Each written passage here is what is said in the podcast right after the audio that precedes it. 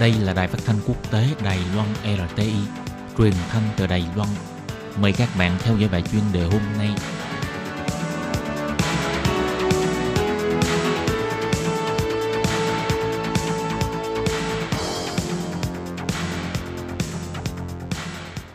Thúy Anh xin kính chào quý vị và các bạn. Chào mừng các bạn đến với bài chuyên đề ngày hôm nay. Chuyên đề hôm nay có chủ đề là cuộc vận động dân chủ, phản đối đạo luật dẫn độ và kinh tế của Hồng Kông. Và sau đây mời các bạn cùng lắng nghe nội dung chi tiết của bài chuyên đề này.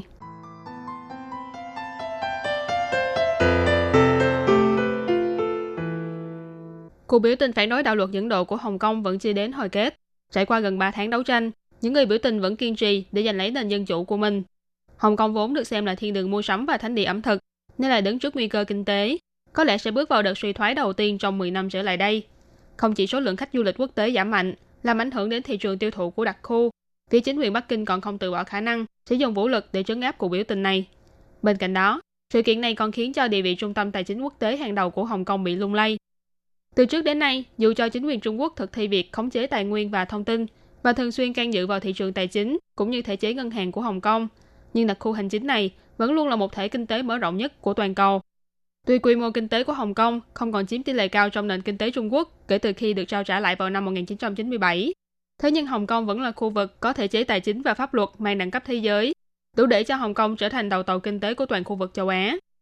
Mặc dù vậy, cùng với cuộc chiến tranh thương mại giữa Mỹ và Trung Quốc ngày một quyết liệt, kinh tế của Trung Quốc cũng đạt mức tăng trưởng thấp nhất trong suốt 20 năm nay. Sự suy thoái kinh tế của Hồng Kông cũng theo đó mà trở nên nghiêm trọng hơn.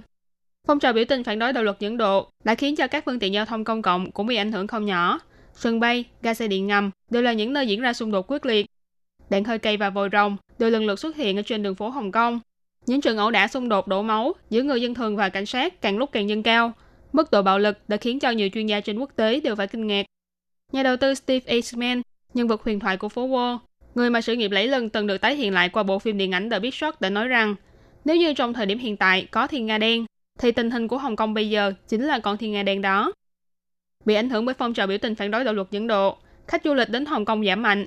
Nhiều doanh nghiệp lớn của Hồng Kông như hãng hàng không Cathay, công viên Disneyland Hồng Kông, tập đoàn bất động sản Henderson Land, doanh nghiệp khách sạn Shangri-La Asia, công ty đồng hồ và trang sức Emperor, công ty điện sắt Hồng Kông v.v.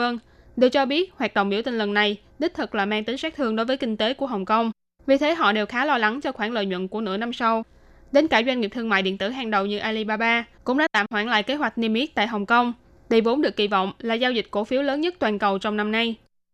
Tình hình ở Hồng Kông ngày một bất ổn, những người đầu tư cũng không khỏi lo lắng và bắt đầu tìm vùng trời đầu tư mới. Những cái tên như Đài Loan, Thượng Hải, Thẩm Quyến, Singapore đều được đưa ra thảo luận. Đài Loan thì có quản chế về vốn đầu tư nước ngoài và cũng là đối tượng bị Trung Cộng lâm le chèn ép như Hồng Kông.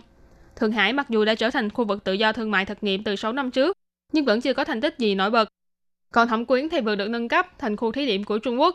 Tuy đang ở thế thượng phong, nhưng nhiều chuyên gia cho rằng chuyển hướng sang Thẩm Quyến chỉ có thể làm gia tăng sức ảnh hưởng của thành phố này đối với khu vực, hạ thấp địa vị của Hồng Kông, nhưng không đủ để thay thế Hồng Kông. Singapore thì có lợi thế về ngôn ngữ và cũng có tầm phát triển không kém Hồng Kông, vì thế có đủ khả năng để tiếp nhận những khoản đầu tư cao cấp di dời ra khỏi Hồng Kông. Xem ra Singapore là nơi rất có khả năng nhận được sự quan tâm của các nhà đầu tư. Tuy vậy, tờ truyền thông Global News cho rằng một tương lai có thể thấy được rằng không có bất kỳ một thành phố nào của Trung Quốc có thể thay thế vị trí của Hồng Kông. Chỉ có duy trì chế độ chủ nghĩa tư bản của Hồng Kông mới là phù hợp với lợi ích lý tưởng nhất của Trung Quốc. Vào hồi tháng 1 năm nay, Quỹ Di sản của Mỹ đã công bố báo cáo chỉ số tự do kinh tế. Điểm số của Hồng Kông vẫn duy trì ở 90,2 điểm, là khối kinh tế duy nhất có tổng điểm cao hơn 90 điểm, được bình chọn là khối kinh tế tự do nhất toàn cầu trong suốt 25 năm liền. Căn cứ theo báo cáo đầu tư thế giới năm 2019 của Hội nghị Thương mại và Phát triển thuộc Liên Hiệp Quốc cho thấy, Hồng Kông đứng thứ 3 toàn thế giới về lượng thu hút đầu tư trực tiếp từ nước ngoài trong năm 2018, chỉ đứng sau nội địa Trung Quốc trong bảng xếp hạng của châu Á. Tự do kinh tế là dựa trên sự tự do về lựa chọn cá nhân, tự nguyện trao đổi, tự do tham gia vào thị trường và cạnh tranh tự do, đồng thời còn đảm bảo an toàn về tài sản cá nhân hoặc tư nhân. Những điều kiện và giá trị đã tạo nên địa vị của Hồng Kông ngày nay có còn được đảm bảo hay không để Hồng Kông tiếp tục là viên ngọc sáng của châu Á và thế giới trong tương lai chính là điều mà xã hội quốc tế đang quan tâm. Các bạn thân mến, vừa rồi là bài chuyên đề ngày hôm nay do Thúy Anh biên tập và thực hiện. Cảm ơn sự chú ý lắng nghe của quý vị và các bạn.